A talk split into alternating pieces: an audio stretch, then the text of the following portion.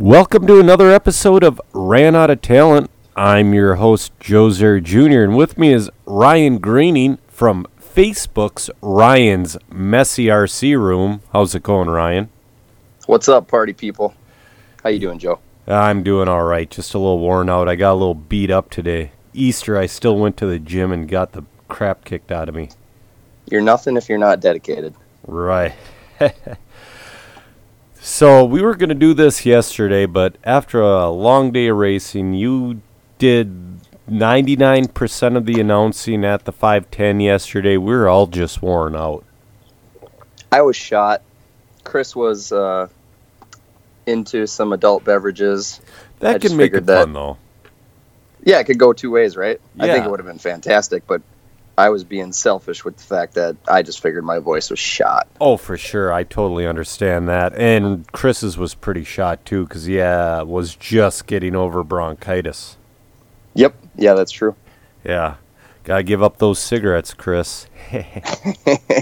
Yeah, we want you around for a long time, personally and for our own selfish reasons. Yeah, I quit smoking 9 years ago today. Nice. No kidding. 9 years. Congratulations, man. Thanks, yeah. It took 4 years for the cravings to go away. It sticks around that long, huh? It's, mental. Physical, they're gone, but it's like every time I got pissed, I got angry to a level 10, and all I thought is, I want a cigarette. See, and I just have no personal experience to relate to something like that. I don't get it because I've never been in it. It's a stupid addiction. That's all it is. Well, there's a lot of addictions out there. Yeah, for sure. For sure. So, real quick, I wanted to talk about the history podcast we did last week. For one, that was one of my most downloaded episodes. I apologize for Eric's Skype. So what happened was I was ignoring the levels on the recording program and just listening to them through my headphones. And sure. And Jeff goes, "Can you turn them up at all?" And I kind of shook my head no, because if I would have turned them up, that last little part of the podcast would have just been static. Oh, he would have blown our eardrums out.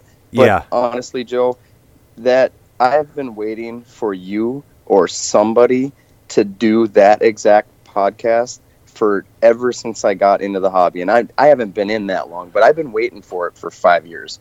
It was fantastic. Well, here's the deal. We're going to have to do about one a month. The next right? one, the next one I think I'm going to do, and I talked to him, is with Corey Hins at the MNRC at round one, to do the Brainerd history, and I hope you can make it because you wanted to do some of the Brainerd history. Well, and then I don't know how much talking he'd want to do on a microphone, but Trevor Johnson is right there, too, for all of that. He's been racing for a long time as well. Man, I don't know if he was around for the early Corey days. Do you know Corey used to hold races in his parents' yard? I haven't heard any stories about that, but definitely there's stories about either the Brainerd High School or maybe a armory or something like that. I mean, they have stories that, you know, go back into the 90s. They do, and like I said on the last podcast, we didn't have the internet back then, so the Brainerd guys and the Duluth guys, it was a totally different world back then. Right. So, also, today, off Amazon, I was looking at how much it would cost to digitize VHS tapes. And then I looked up on how much a cord would cost to hook from my computer to a VCR and digitize myself. It cost me $30 for the cord. So Chad Ashio, or Audio, I don't know what it is, Ashio or Audio. It's been so long since I've heard his name said, but he stopped by at the 510 yesterday, and sure, he gave me about 4 or 5 VHS tapes. Senior has VHS tapes. I'm sure more people have some. So I could post them along with the history podcasts. What's going to be your platform for that? What do you mean, my platform? what you'll be distributing it on? YouTube, and then I'll just post the links. Perfect. Yeah. What are we going to see out of, like, your first episodes? Oh, you mean the history VHS tapes? Correct. I'm just going to hit record. What are we looking forward to, like, for your first records? What are they going to be of? So we have Bam Bam's old cable access television show. You have me at 8 years old, me blaming my entire car that I didn't do well in a race. You got a lot of racing between the old school fast guys. You have just a ton of stuff. I don't know what's on Chad Ashio's tapes. I think there's some more Bam Bam shows, all that stuff, but there's just a bunch of old racing. I also talked to Brian Repke, and I still need to talk to a guy named Paul Goulet and a guy named John Meyer. They were, we'll say, friendly rivals back in the day because they were all sponsored by competing hobby shops, and they all raced the same classes, and they were all right there. You know what I mean? Yeah, absolutely. So, yeah. Also, speaking of history, you're building a Brian Kinwald tribute car. You're building a XXX BK2. Yeah, that was the plan. My first attempt was a swing and a miss because I was so excited about the idea that popped into my head that I didn't go back and do the proper research because I don't come from that era of RC like you guys do. Yep. And I got taken, and I deserved every bit of it. I got taken on eBay on a car that wasn't even close. It was a XXX spec. So anybody that had ever seen that car from 2003 or 2004 would have known right away when they looked at it that wasn't a BK2. Well, I didn't know that. Right. I figured it out when I opened up the manual and started looking for parts I needed to replace, and I was like, oh, man, this isn't even it. I felt so stupid that I did my research after the fact instead of ahead of time. So I contacted that guy. I contacted eBay, and I said, hey, this isn't what you told me what it was, so I'm going to send it back. You're going to return my money. And that same day, I was still so excited about it, I couldn't wait. I bought another one, the actual BK2. Okay. So, well, did that XXX spec have the blue tires? It did. It had blue tires on it, and it had blue rod ends, which I actually wish I would have taken off and put something else as a replacement, because those, as cheap and simple as they are, those are the last piece of my puzzle that I'm having a hard time finding. I can find other blue stuff that's kind of close, but it ain't it. And I paid premium dollar for some Trinity parts that were Trinity blue that were actually on his race cars.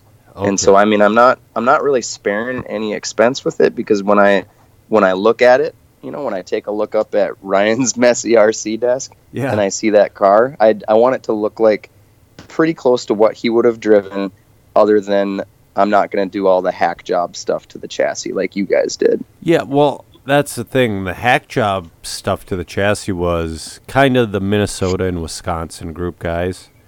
What we did was we cut out the front of the battery slot, and we moved the servo forward, and we jammed the battery against the servo.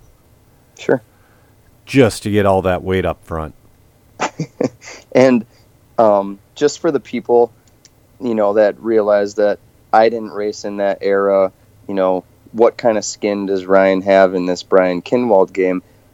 Since I was a little kid, I desperately wanted to race RC cars. First off, I wanted to, to own one. Yes. But I grew up in a racing family, so if I owned a vehicle that could have been raced, that's what we did with it. And my dad had the good sense. I already had expensive hobbies like racing BMX, like you.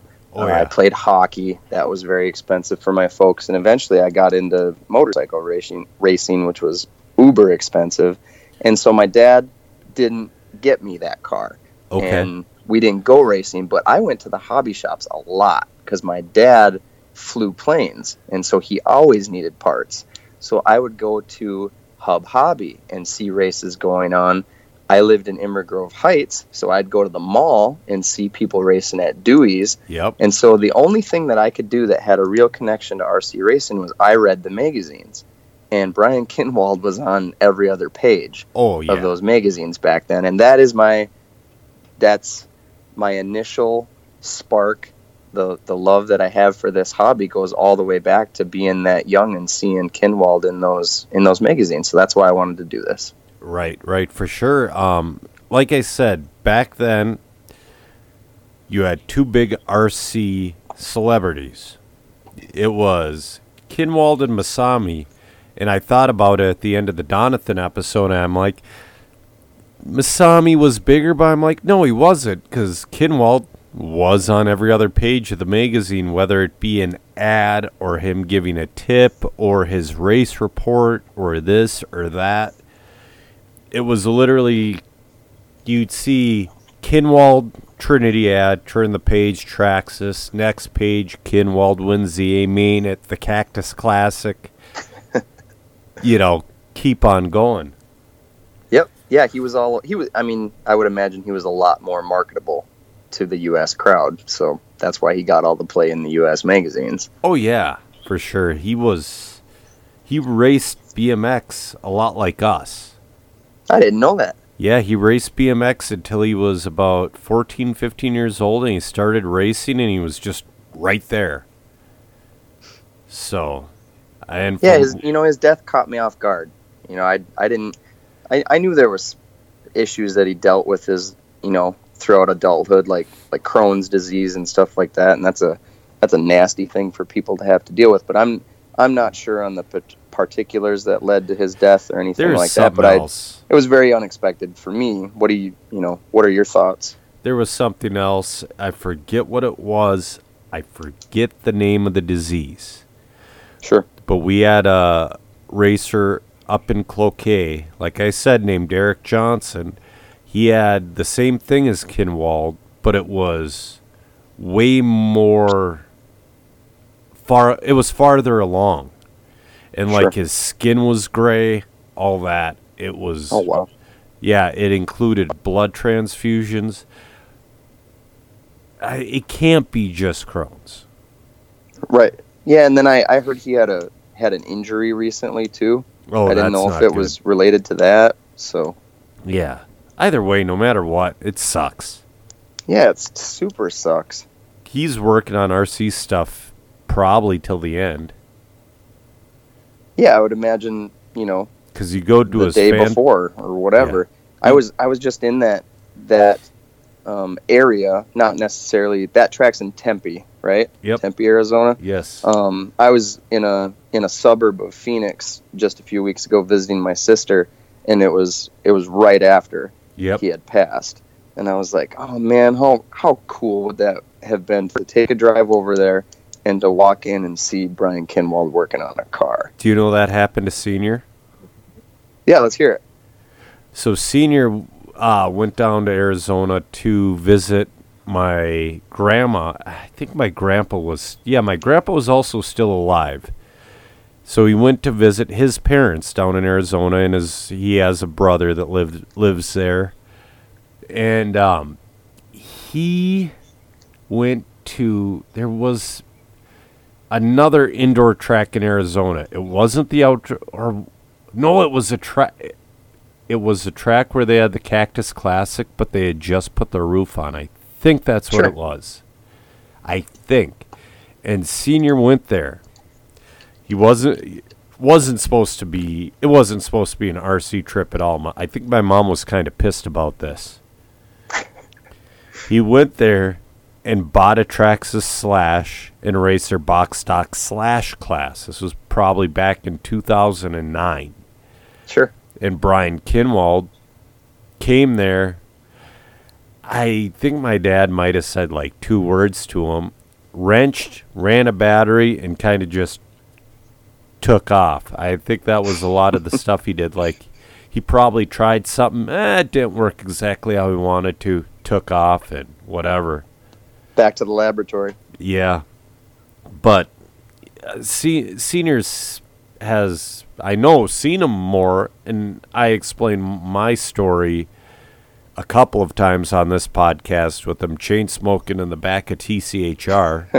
That was fabulous, by the way. I had no idea that those guys were in Minnesota at one time, so that's great. Oh, man, I wish you knew how huge it was. I wish you could have been racing in those days. It was a different time. It was just... Was that the place that John Click had a lot to do with? Or, like, he went there a lot? Or John Click went there a lot. He went to a lot of places a lot. But, you know, we also did talk about Jason Chang's track. Jason Chang had a track. What?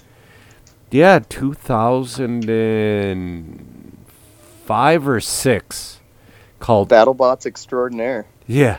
Called Air Lake Hobbies in Lakeville. Okay. It was just a little track. It was nice, but it was little, and yeah, the on-road crowd turned into a drama show, and they shut the doors. Oh, bummer. That happens, but... He's a neat dude. I like running into him. Yeah, I like seeing what's new in his pits that we can't get. Oh, my goodness. Well, I just... even the rare stuff, but more like for me, it's the monetary side of things. Like I'm sitting there with a $20 pit board, and I look over at him, and he's got a $450 one. That's why it feels so good when you beat him. Right. Well, I haven't had the chance to race him yet, but yeah. I beat him a couple. He beat me at the state champs. He made it to the A main. I did not, but I beat him a couple of times this winter. I was pretty happy with that. He doesn't run a whole lot. I'm kind of snoopy. So when I go to DHR, Dollar Hobbies Raceway, and I'm putting laps down with either of my 12th scale cars, I'll go and I'll look up other people's sessions if I know they were there recently. Yep. And, I mean, he barely puts any laps in. He'll spend all day up there organizing pits and making cables look awesome, and you know, doing his personal stuff too, taking business calls and whatnot. But he really enjoys that pit time. Yeah, I was gonna say he was probably there, just never put a car down. Right. So, I want to talk about our seasons because they kind of crisscross in an odd way. Yeah, for sure. So I started off my fall-winter season running 12 scale and saying, I'm done with 10 scale off-road for quite a while. And then you said, I'm never going to race carpet. 12 scale's not my deal. All that crap. Did I say that? Yeah. Yeah, it sounds like something I'd say. So then in January, I get a mini truggy, and then around then, you get a 12 scale. Yep. And then you're stuck at DHR, and I'm running that mini truggy anywhere I can, and then I end up with a B6.1. I mean, it's kind of funny to where it's like half the season I'm 12 scale only, then the other half, I'll tell you what, it was painful to run a 12 scale. I did well at the state champs, but it was painful because I knew I could be running my mini truggy somewhere else. And I think we both made good decisions in opposite ways because I was starting to tire of clay. I was racing a little too much of it, doing all the tire prep, breathing in liquid wrench, and coming home smelling like garbage. Yes. I was getting sick of that, and I walked into Dollar just to revisit the place, and I knew that eventually they were going to have some off-road stuff going on, so I wanted to inquire about that, and I took one look at a Roche car, and it was so beautiful I had to have it, and it sparked me and got me through the rest of the winter season, and I was excited to do both again at that point. Yeah, I don't know. I'm excited next season for... I don't know what I'm going to do next winter, to be honest with you. I think you're going to race truggy and two-wheel drive buggy, personally. I would rather just race truggy. The buggy is... okay, I was going to race mod yesterday, but I was still braking in tires, and that car is evil when you're braking in tires. Sure. Yeah, it turns like on a dime. So. Yeah. I got it. It worked well at the last two runs of the day, but... You had some super fast laps. Yeah. For sure. I was frustrated with myself. All my stuff is right on point. I just need to stop crashing. Yeah, your car and your truck are very good. Except for in the main, I had a super bent ball stud to where I... So the rhythm section, I was doing it correct most of the day with the mini truggy. But then in the main, I kept flipping over on the last part of it. I'm like, why am I doing this? Why is this happening? So I started taking it a different way just to get through the race. I get off the stand. I'm like, I was just doing it wrong, telling myself it was me. And then I go look at my truck. My driver's side wheel, rear wheel, had probably plus 5 to 6 degrees of camber. My ball stud in the hub was U-shaped. Well, there's a lot of inertia out on the ends of those tires. It was probably catching that edge when it landed and just sending it over. Yeah, and then, that track is at the end of its life too. So if you were setting your car down and you got it in one of those holes and you were starting to turn for the corner, that was it. You were on your lid. Yep. Well, that's another thing we should talk about. Yesterday was the last race at the 510 for the last big race. Yep, they have one more club weekend. Yep. Okay. The May 4th, they're turning it into an oval. Yeah, mega oval until October. So that'll be interesting. I'm gonna see if he has a rent-a-ride. There you go. I didn't even think of that. That's a good way to go and support it because, I'm really grateful to Chris for stepping up and taking that place over and keeping what I feel is a really good thing going. And then he's only improving. That's every time we go there to race. The improvements I've seen at that track the place has been around since 2013? 12, I think. Yep. Yeah, 2012. And this season is the first season. Well, Steve Basie made the little Racers Lounge or whatever, but Chris really amped everything up. For sure. And it was good, too. He had, in the early days this season, he had Sean Van Dalen helping him with track layout changes and working dirt and teaching him whatever he didn't know of that side of things. And now he's doing it on his own and he's putting his own personality into it. And he did a great job with this last layout. It was awesome. Oh, for sure. For sure. I hated that last crossover layout. That was rough. Yep. But then the newest one he did, it was nice. I really liked it. Yeah, I had a lot of fun the last month there for sure. And I had fun there all year. I said it before, that's the place I fell in love with RC racing, and it's going to have a place in my heart now and forever. Oh, so. For sure. And the Toy Box is great too, but I only ran there when they had the one layout. Yep. Oh, yeah, I remember you coming in and running Truggy there. Yep. Yeah, I was there 2 weeks ago also. Cool. How was it?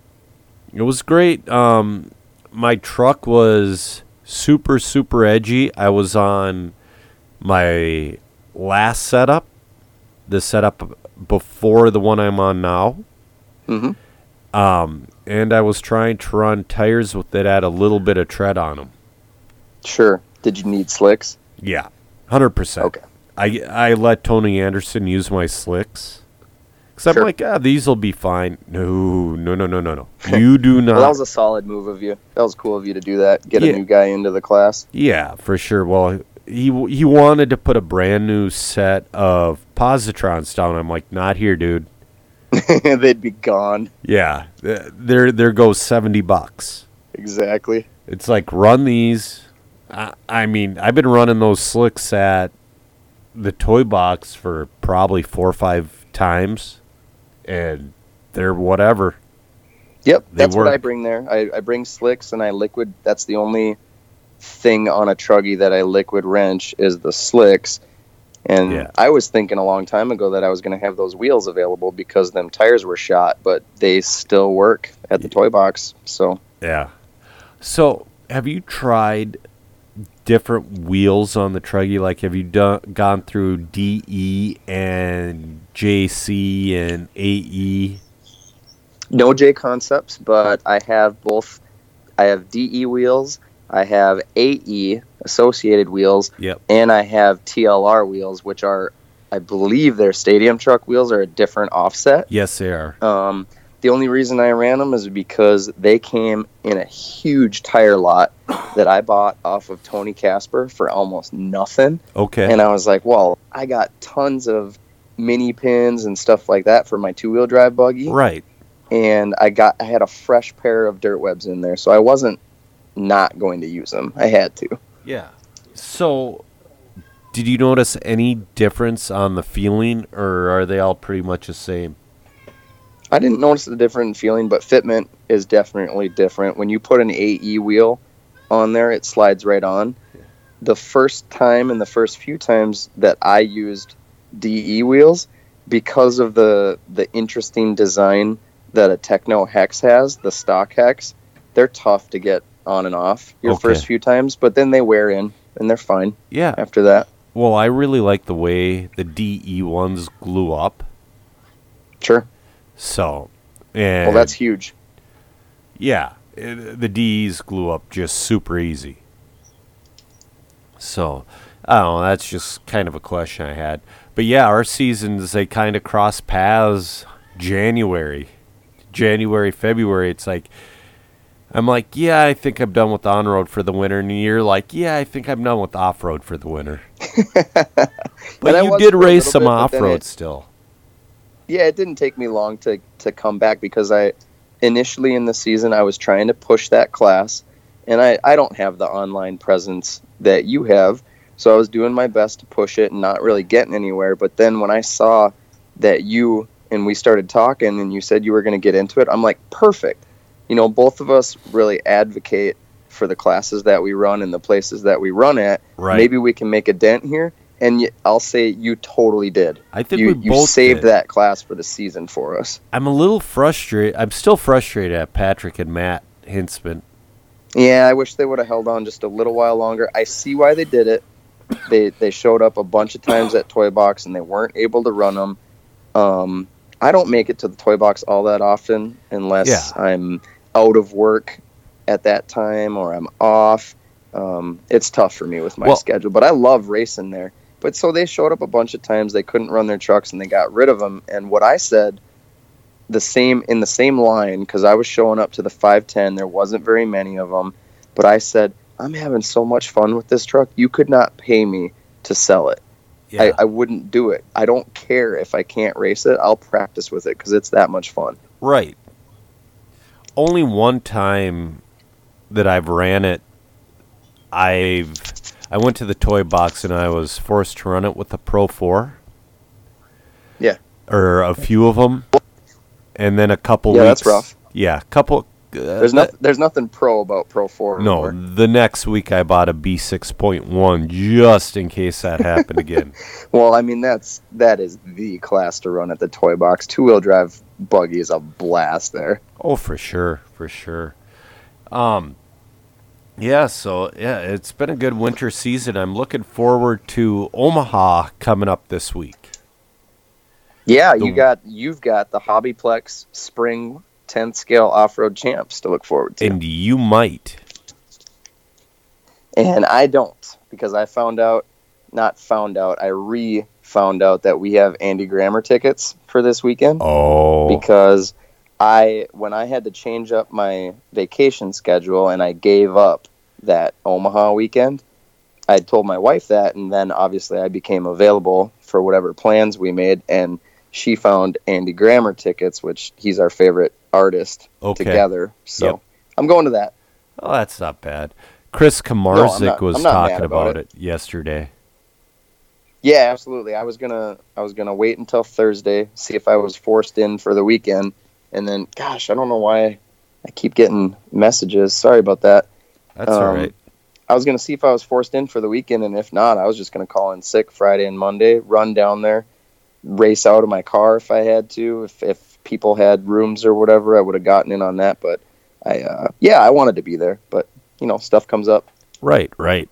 So tell me about it. What are your expectations? What do you want to do? I'm a little nervous. Nervous about what? First, this is Joey's first weekend race I'm bringing him to that requires, like, I brought him to the Christmas Classic, but that was different because we went home every night. Yes. So this is first hotel race where we stay at a hotel, and it's Thursday through Sunday. Sure. Is Grandpa coming? Yes. All right. You're fine. You're dialed. I'm so happy I talked him into it. For sure. And then another thing, Alex was talking about doing a crossover, which there's levels to the track building game for sure. And Alex is a high-level black belt at building tracks, so I trust him. But, man, crossovers. They're tough. The cars crossing your line of vision, that screws things up for sure. 95% of the crossovers that I've ever seen or ever raced on have been, in one way or another, a failure.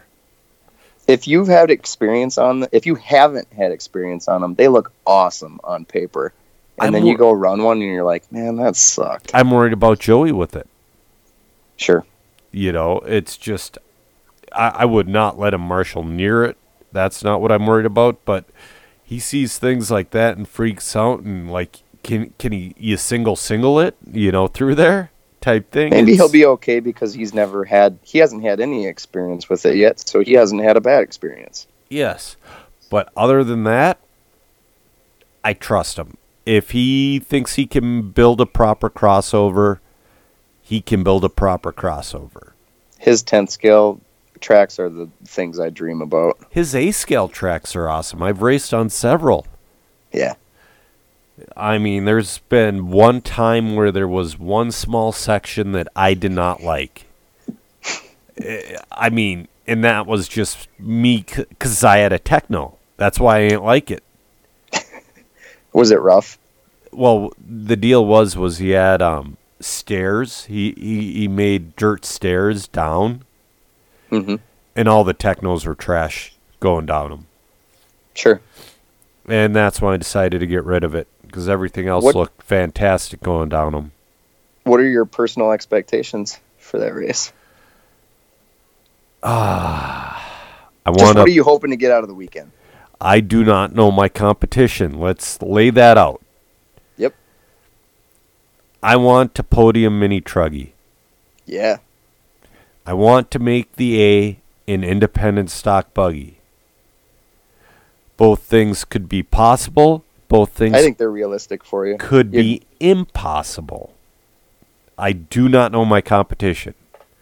I have a feeling you're going to show up and your cars are going to be right there. Oh, they are. So it's going to be it's going to be on the driver. It will be, and that's why I'm kind of I was going to go Friday and just do the controlled practice, but I just want to go out there and burn packs for a day.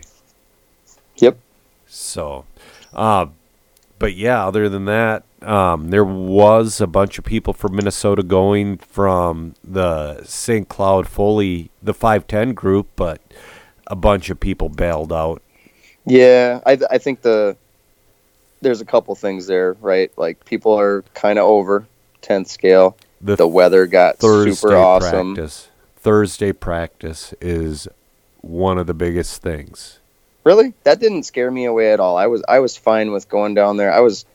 I think most of the people that were going are really good drivers, and they wouldn't have needed an entire Thursday to burn laps. I think they could have gotten in what they needed between controlled practice and then, you know, maybe use your first qualifier to shake out the last jitters. Right. Or whatever. I think a lot of it is Sean's track's going to be ready this week. Oh, right. More than likely. Right.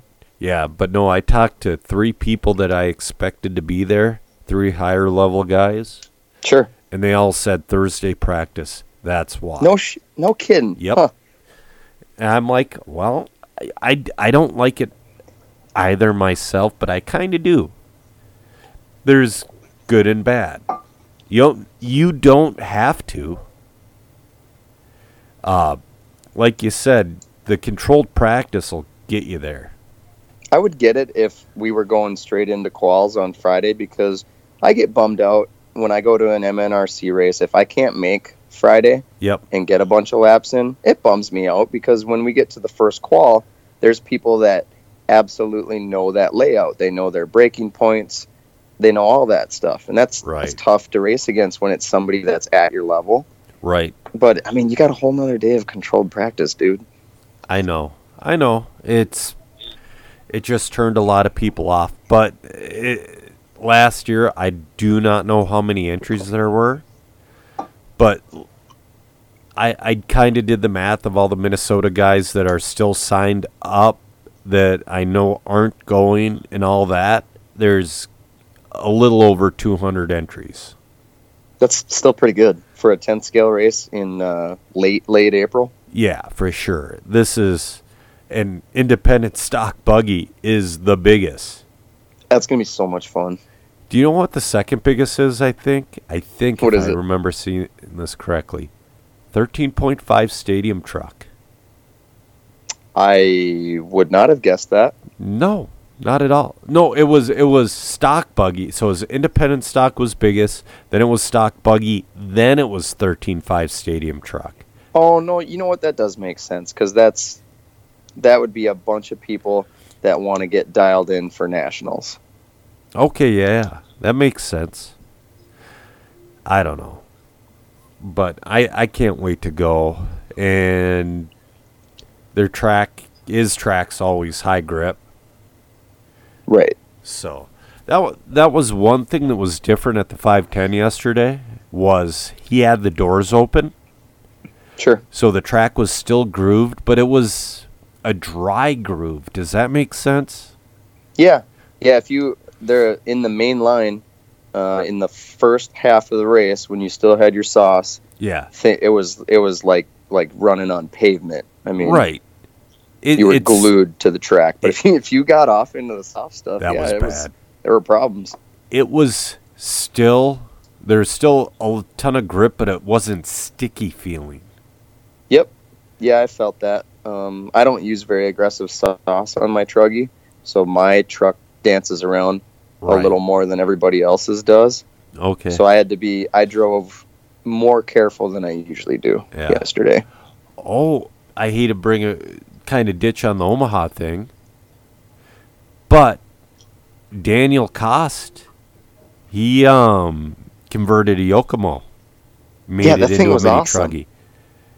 It was very good. He popped. You don't see guys just show up with stuff like that. Like, there was that one guy this year that showed up with kind of a rinky-dink B64 setup. He didn't have the different towers. Yeah, you can't all do that stuff, and that truck was bad. Yeah, you can't do that. That Yokomo was good. Is that a good driver too? I don't know anything about him. He's pretty damn close to my level. Good. Yeah, because his truck looked awesome. Yeah, his buggy was crap. I don't know if you're friends with him online, but nope. Oh. He burnt a brand new set of Positrons on his stock buggy. There was something wrong with his stock buggy. Okay, so he had a lot of wheel spin, you're saying? Right. At the 5, I've never seen anybody burn up a set of tires in stock in one day. We were doing it earlier this year. Okay. On trophy days, so three heats and a main. Yeah. But it shouldn't be a thing. Yeah. He but he popped a ball cup in the start of the main, but other than that, he was right there with me. I mean, my truck was a little bad, but I was expecting to lap him and just pull away from him. I couldn't pull away from him. He was right there. Yeah, I caught I don't know why I had a little bit of ADD going on yesterday. Oh, no, I was calling his heat because he wasn't in our heat. I was wondering how I was watching him drive his truggy, but it was because he wasn't in our heat. Yeah, he did great. I hope he comes back.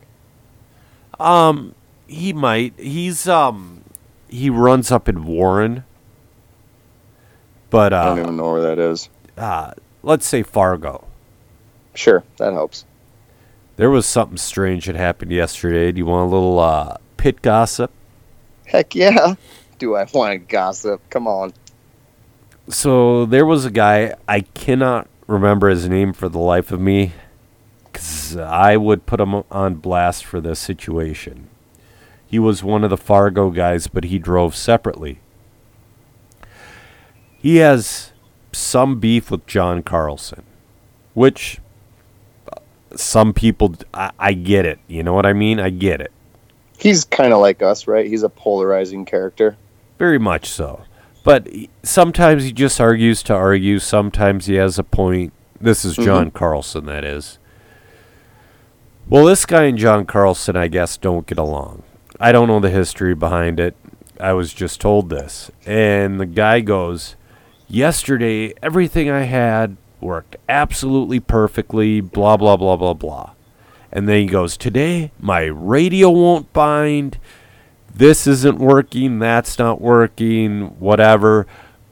John Carlson had one of his guys down here sabotage his stuff yesterday, and he left before round one.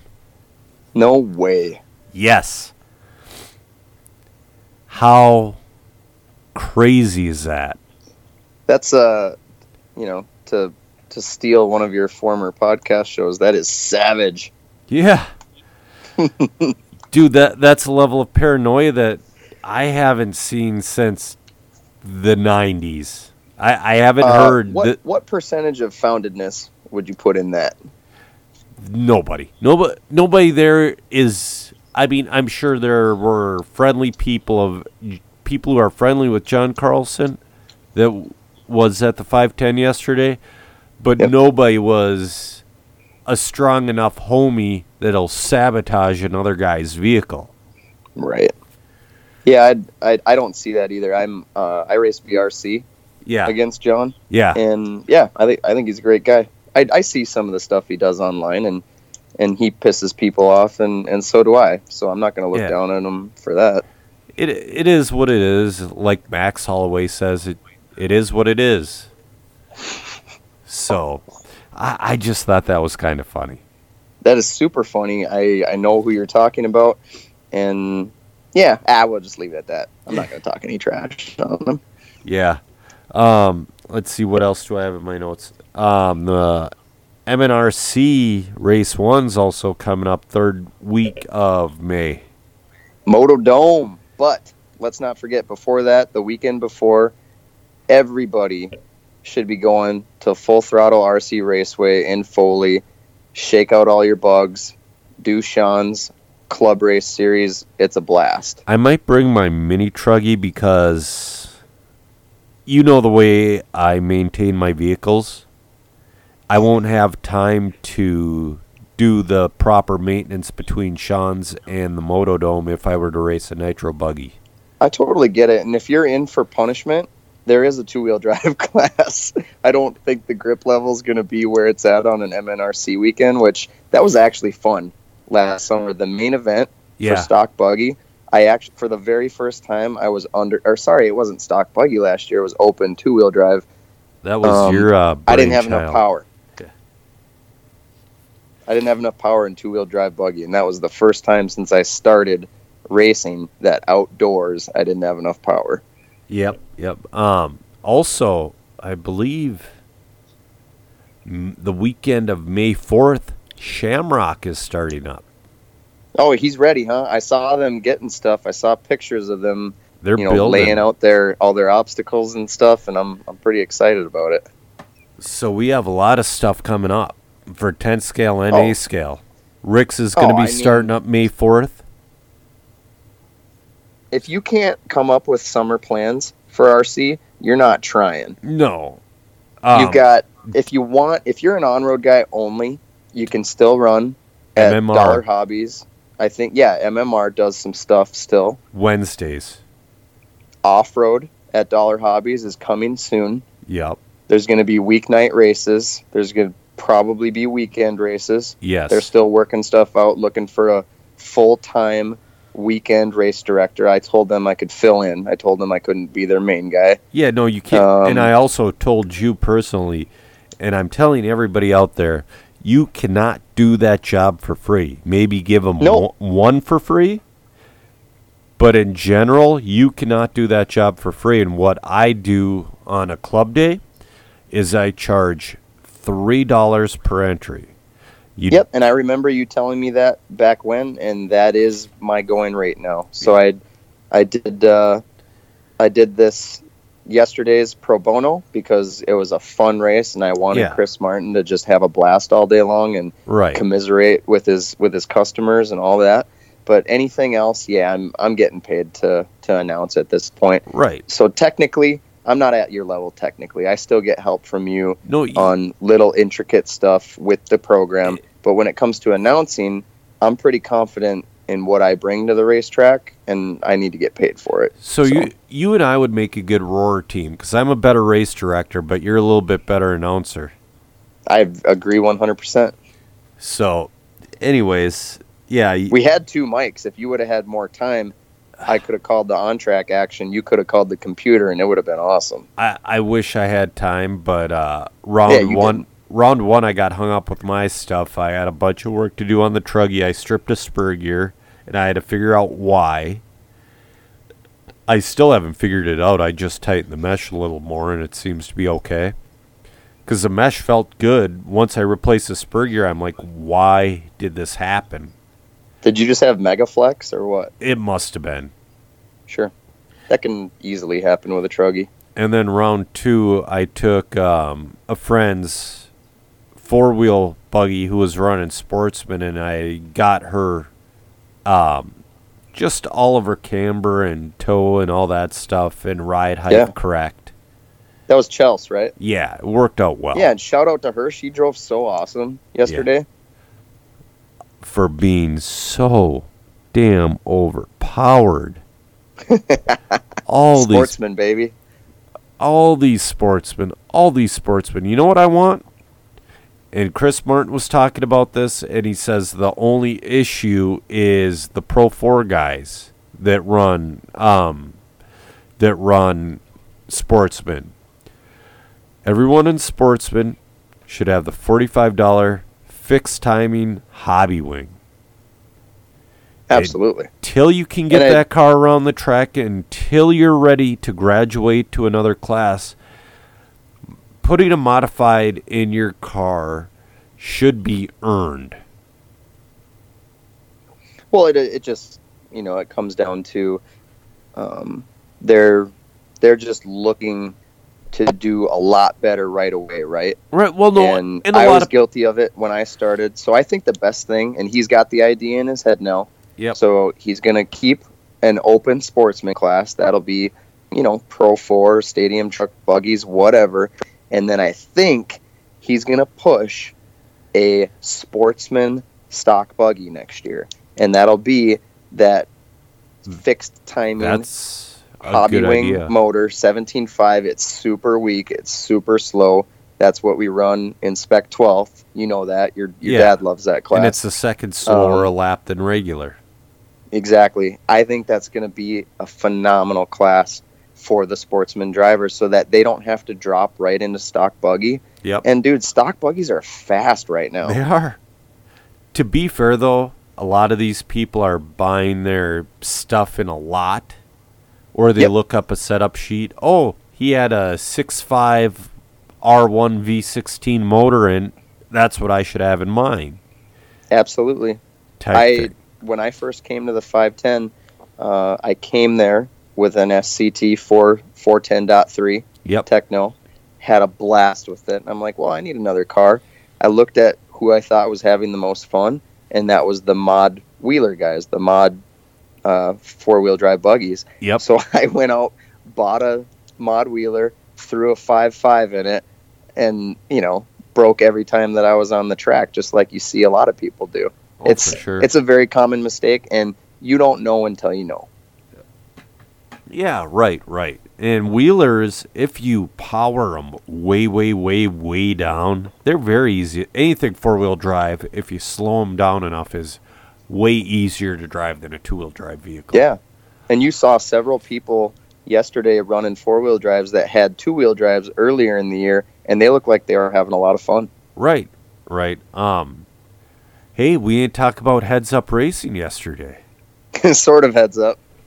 Yeah, that's frustrating. We got to figure that out. About that. We got to figure that out, but it was still fun. Somebody who hasn't been around as long as I have actually asked, what's heads-up racing? And that's everybody's on the same clock. You grid it up, and you race. I think I have an idea, though, for round two resort.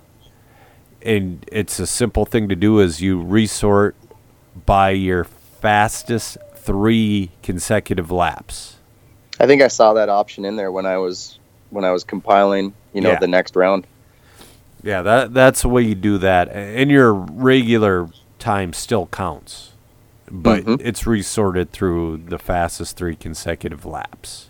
What I really wanted to do to make it really fair is my first idea was I was going to stack the heats based on points from the year. Yep. Well, we ran out of time, and we made it random, and I thought, well, it would be democratic to then flip the starting order for the next race just based on the starting order of the first round, and I wasn't able to find an option like that. So we just went with what it was. I call that communist. You're taking away from people that have earn the spot, and you're giving it to the... but they, in the first round, the guy that got to start first, he didn't earn that. That was luck of the draw. That's true. Yep. I get you. I see where you're coming from. But if you sort it by your 3 consecutive laps, that's just rock solid. Yep. I agree. But yeah, no, it was fun. It brought me back to the 80s and the 90s. And you guys did that all the time? Every week. Because IFMAR qualified. Did you race in the era where people were just holding a counter in their hand and clicking a button and watching one car? My first year, I did. And then we went to Max Models, and they had a computer. They had a guy. Sometimes they had a guy pushing the button, and sometimes they had a guy. They had a guy pushing the buttons, the numerical buttons, like 1 through 9. Man, that sounds like a job. It's not bad. I've hand counted people. Well, it's fine when you're only doing one car. Right. And you showed me that trick last year at FTR. That was great, by the way. I can't remember. I think it was like Tony Anderson or Tony Swenson or something like that wasn't counting. Yep. And so I just hit the number. But if you had to do that for all 5, 7, 9 cars, that'd be a nightmare. Yep, it was usually 5 or 6 cars on the track. You had one guy calling the race and one guy just punching numbers. That's dedication. Yep, and that's the way that used to be, but we did not have IFMAR back in basically until 2000. We didn't have IFMAR qualifying. And life was good until 2000. Yeah. What's funny is on the old programs, you didn't get to see your lap times. You just saw you finish 16 laps, 4:05, and that's it. Sure. There's no lap times, nothing. You could mathematically do your average lap time, but you had no idea what your heater was. And you can't tell if anybody missed a lap. Right. And that probably happened a lot back then. Did that start fist fights anywhere? I don't remember that starting fights. People didn't get around here. People didn't get courageous with the race directors until the early 2010s. Sure. It's like you want to. People shouldn't get courageous with the race directors. Leave us alone. Let us. We're doing a stressful job that is relatively thankless. Yeah, So I mean, we get things with let money. Let us do it. But so let's see. What else do I have? Because we've gone through the 510. We touched on the MNRC a little bit. Did you hit on IOC? I did not hit on IOC. I do not like what's happening with the IOC and the IOOC or whatever. Or IIC and IOC. So when I see posts like what Scotty posts, it makes me tired because it's too long. So I kind of got the gist of it. They are not having that at a casino anymore. Oh, no. Where's it going? 702 Raceway. Why is that a bad thing? That's a pretty good track, isn't it? Oh, it's a fantastic track. But now it's just another race. There is nothing special about this race anymore. And do you have then local advantage? Oh, I'm sure there is. I'm sure there is. And then now this also hurts around the country. People don't realize this. Scotty would buy the carpet, and then after the weekend was over, he'd sell it to whatever local track got the bid. Sure. So a local track would get excellent carpet at a fantastic discount. That's pretty darn cool. Yeah. That's cool on him. Yeah. And now that's gone. To put that brand new stuff out there so your race has ridiculous traction. Yeah. Yeah. So that's gone. That's a bummer. Yeah. And there's something cool. So Jamestown has a race. It was in February, but they moved it to January this year, and I did not get to go because they moved it on my daughter's birthday. Sure. They have a race at a hotel, and it's great. It's so nice going in between rounds and taking a nap or sitting in the hot tub or whatever. There's a restaurant. I might have left once the whole weekend at Jamestown. Sure. There's just something nice about it. And that would be a nice thing about the I've never been to the IIC. I've wanted to go. That's no longer on my list. I hate to say it, it's just another race. Why not go to Denver instead? Why not go down to the Snowbirds? Snowbirds is a hotel race. Sure. There's nothing special anymore. Scotty announces, big deal, that's his job. Go to Asia. Go somewhere else. He's announcing it every weekend somewhere, making his money. He's incredible. He is. God, the voice on that guy. Oh, for sure. And his race directing is on point every time. Absolutely. Yep. So yeah, I don't know. I saw that and I'm like, man, yeah, it's a nice facility, but who really cares anymore? Sure. And speaking of Vegas, Silver State coming up. I believe Max Mort is staying in the United States for that one. That's exciting. But yes, Silver State. He's going to run pro this time, right? Not expert. Right. I believe so. I don't think he ran at Silver State last time. I believe he ran at PNB. He ran at the DNC. DNC, and then he just ran at PNB, and he's there. He ran in pro at the PNB. He made the A main, but I guess it was a bit of a shit show. So. I didn't catch that. So, yeah, Silver State's coming up. You said he's going? He is. I believe so. It's the second race in the New Orleans casino. Or no, are they at the Silverthorn? I don't know where they're at. They might be at the Silverthorn. That's the one that's way out off of the strip. They got that Bass Pro Shops or whatever it is. Yep. But anyway, I was wondering, did you look at footage from last year where it looked like almost no water got put into that track? Yep, and that was a big issue. It's one thing if the track. You think that's going to be the same? I hope not. It's one thing if the track blows out, and because you had to build a track in an emergency situation, you would have time to prep her properly. But come on, these guys know what they're doing. Get water. The only thing I liked about it was that an old school guy from back in the day before high traction went out and whomped on everyone. I forgot who won that. That was Tebow. Oh, yeah, Tebow. He was in that changing generation. Yeah, but he's pretty old to still be winning top races like that. That's cool. He got his feet wet with gas truck. Sure.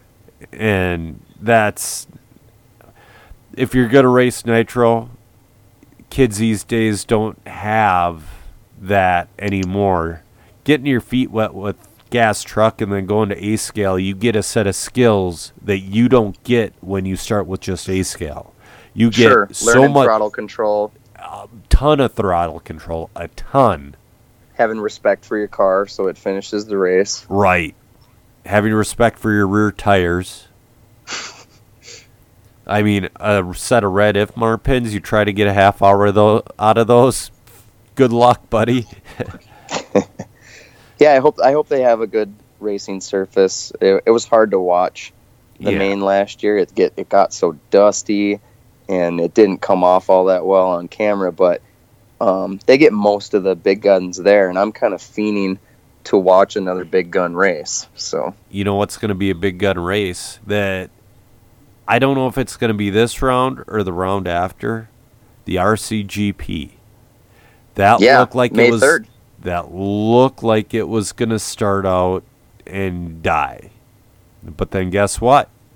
They got Ungaro for a round or two. Then they got Jorn Newman. And they got a couple of associated guys. Besides Ungaro, they got another one. Is McBride doing it? I'm not sure. I think so. They got... I want to say they got Cav for a round or two. Sure. So. Yeah, they got Ronafalk. They got Ogden. They had Cavalieri, Max Mort, Juan Carlos Canas, Jorn Neumann, Martin Walanka, Kyle McBride. I mean, everybody was worried that, just because Mayfield wasn't going to be there, that there wasn't going to be star power. Lee Martin, Robert Battier. I mean. Yeah, it's huge. It's going to be huge. And. It's going to be streamed on a surface where the service itself, it's like YouTube of extreme sports. They get like 10 million hits. I don't remember if it was a day, a week, or a month, but it was something like that. They get... And they're starting in Manila. They're starting at an amazing track. Yeah, for sure. It's the Philippine Masters, I believe. Yeah. Yeah. And they have a RCGP2 class for hacks like us. Yeah, exactly. So it's cool though. It's just like motocross. They have teams of two guys. You have your factory team, but then you have, let's say, Joe Schmo's team that they're running team associated, but there's not going to be a team associated decal on that vehicle. Right. So you have that. You have a really good race format.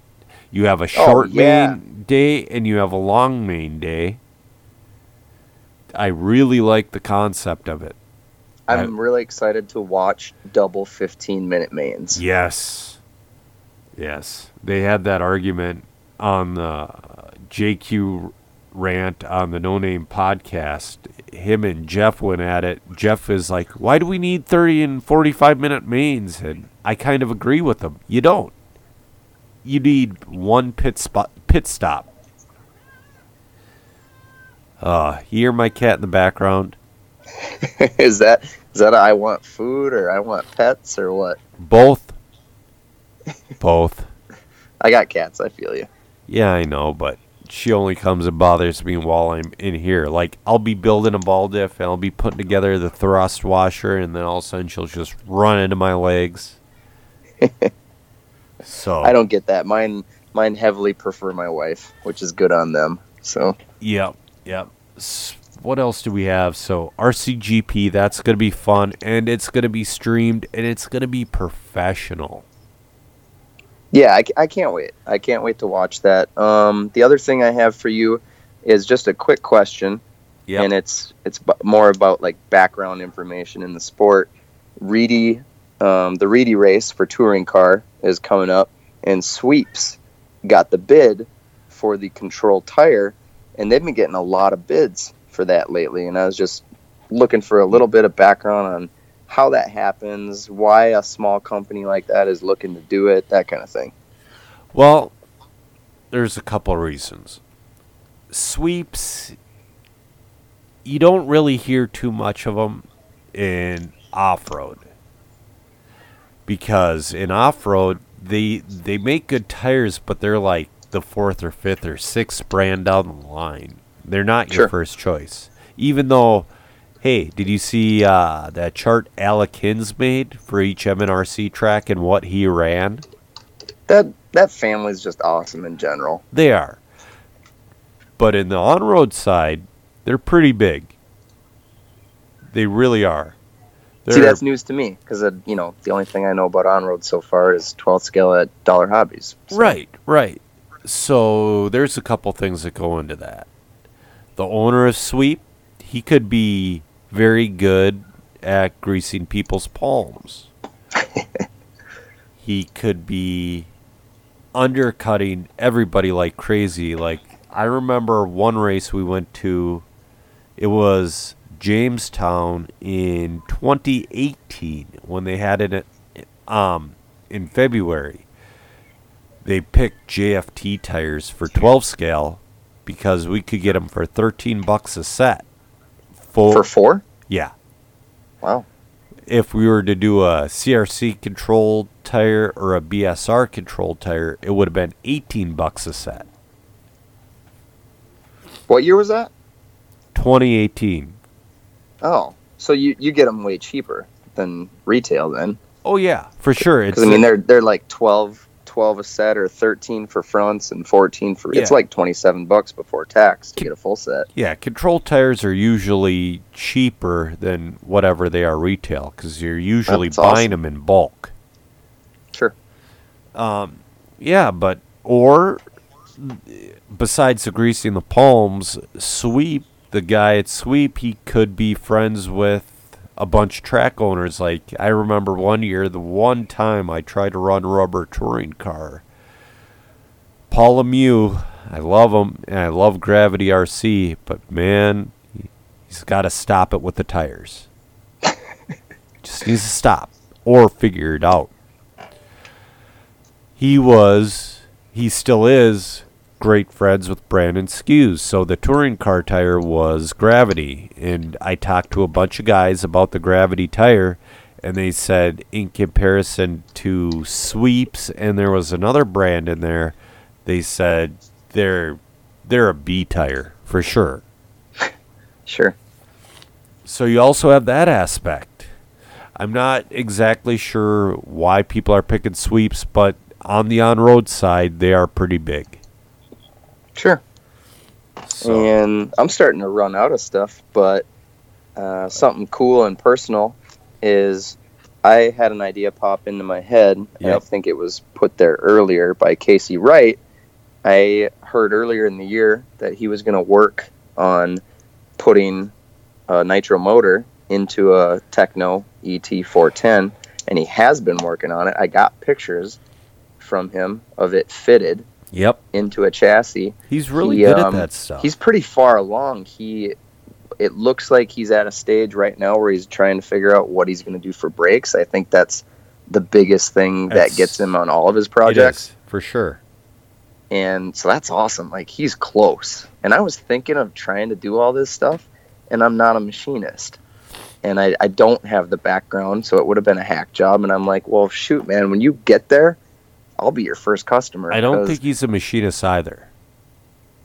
Well, he's done enough of whatever he's doing to be comfortable with it. Well, like, he comes up with a prototype, and I know with the GT5, Tim Sletton made his chassis for him when it went into production.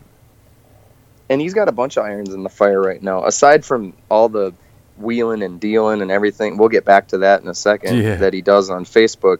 So he's working on a GT410. Yep. He's working on a GT210.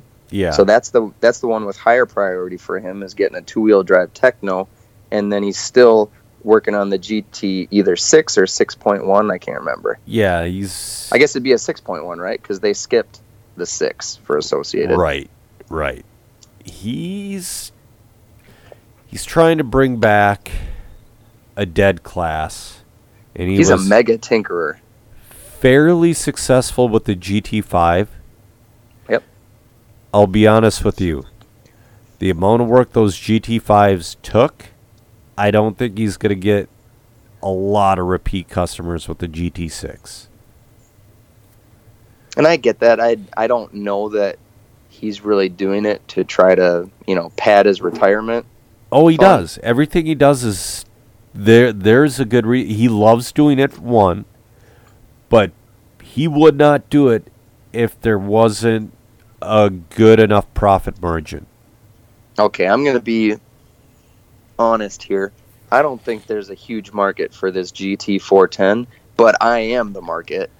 I'm totally going to go this route because I want to do that with my Truggy during the summer because I don't race much in the summer, so I just want to go have fun. I don't think he'll put it in production. Right. I think that'll just be a little pet project. I know the GT6, if he does, it'll be production. I don't know if he'll have the same success. Right. I hope he does, but I don't know if he will. Yeah, it's like, where do you, around here anyway, where do you run it? You should be running a vehicle like that at a 10th scale off-road track, and we don't have any of those anymore. We've got Jerry's perfect. RC to play at. It would have been perfect at, like, Jimmy's or something like that, but... Yeah, it would have been great at Wheel Brokers, but we didn't run any nitro there. No, it wasn't allowed. In the later years. Yeah. So, but a GT410, that'll work on a 8th scale track. Oh, sure, sure. We'll see what he comes up with, but did you see his archaic find, the prototype find, and he actually gave it back to the family? No way. So I'm going to pull up Midwest RC real quick. So I can, but you can go on and talk about what it is. I'm just going to get there. Well, there was double XT, excuse me, what am I thinking? Prototype of a conversion to a nitro truck. This is something that Losey themselves were actually working on. Casey Wright got his hands on one. It was 1 out of 2 made. But then he posted it in the Old School RC group. And a guy goes, "Hey, where do you get that? My dad designed it. He's no longer with us. I'd really like to talk to you about getting it back." I don't know if there is financial exchange, but whatever. But Casey's like, "Yep, it's got to go back to this family no matter what." So... He's a super cool dude. He's a salt-of-the-earth guy. It is, and I hate to say it, but... That thing is so clean. I would have said to the guy... Sorry, buddy. Well, you know, I can't say I would have. I would have hemmed and hawed about it a little bit.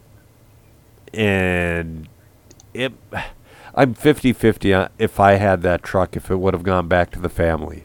I'd like to say it would have. If it has intrinsic value to you like that and such an emotional attachment, I'm sure that guy wouldn't have any problem paying for it. Yeah. And... Casey wouldn't have to feel bad about that either because, you know, he found it.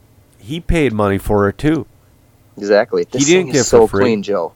It was mint. It's like it had never been ran. It looks like it's never been ran. Yes. I don't know. It is a cool find from him. Did the thing work? I'm sure it did. Do you know anything about it? I bet he did not fire it up. No, I just meant in general. Like, did the vehicle that was a double XT anything to write home about in regular form? In regular form, I had every Losey ever made up until the 22, and I've never had a 22. Sure. The double XT was okay. The CR conversion really made that truck pop. Sure. It was really pushy as a double XT, and the CR conversion made the truck turn. Chad Lundahl won the Minnesota State Champs with the pre-production XXTCR. Where was that race at that time? Fargo. He got to Fargo. Gil Losey Sr. handed Chad a crappy plastic bag with a chassis, some arms, and whatever else was there. And he goes, "You're converting your buggy and your truck right now." So he had a, you know, haul ass to get this stuff ready for practice. And he won truck and took a very close second in buggy. With a brand new car he's never raced. Gil says... That's impressive. Yeah. Gil goes, yeah, you're racing this. It was pretty cool. Yeah. Well, how do you say no to him, right? No, you can't. He's the nicest guy in the world. So, I don't... man, my speech has been getting worse. I bit my tongue doing jiu-jitsu today. It's getting... Yeah, I think we covered everything. Oh, one more thing. Yeah. I don't think we touched on, Chris Martin has been trying to diversify what he's doing with that building, the 510 Raceway in Foley, Minnesota. Yep. Last weekend, he held a demo derby. Oh, God. And it looked like a blast. It was so loud. Dude, it was loud. I was watching the video as I probably shouldn't say this. I was watching the video as I was cruising around in my Pepsi truck in downtown Minneapolis, so I wasn't listening to the volume, but right. I caught the action. So it drew a crowd, which is important. Awesome. He got entries.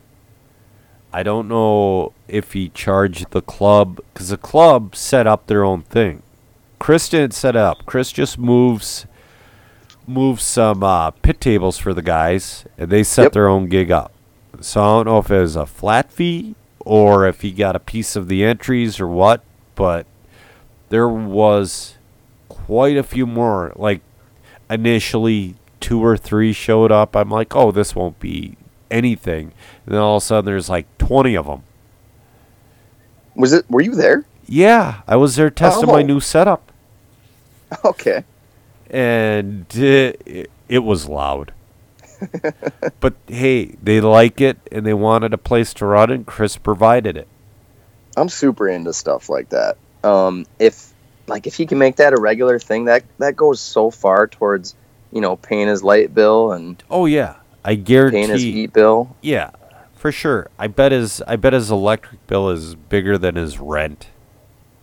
It's got to be. Yeah, for sure. So...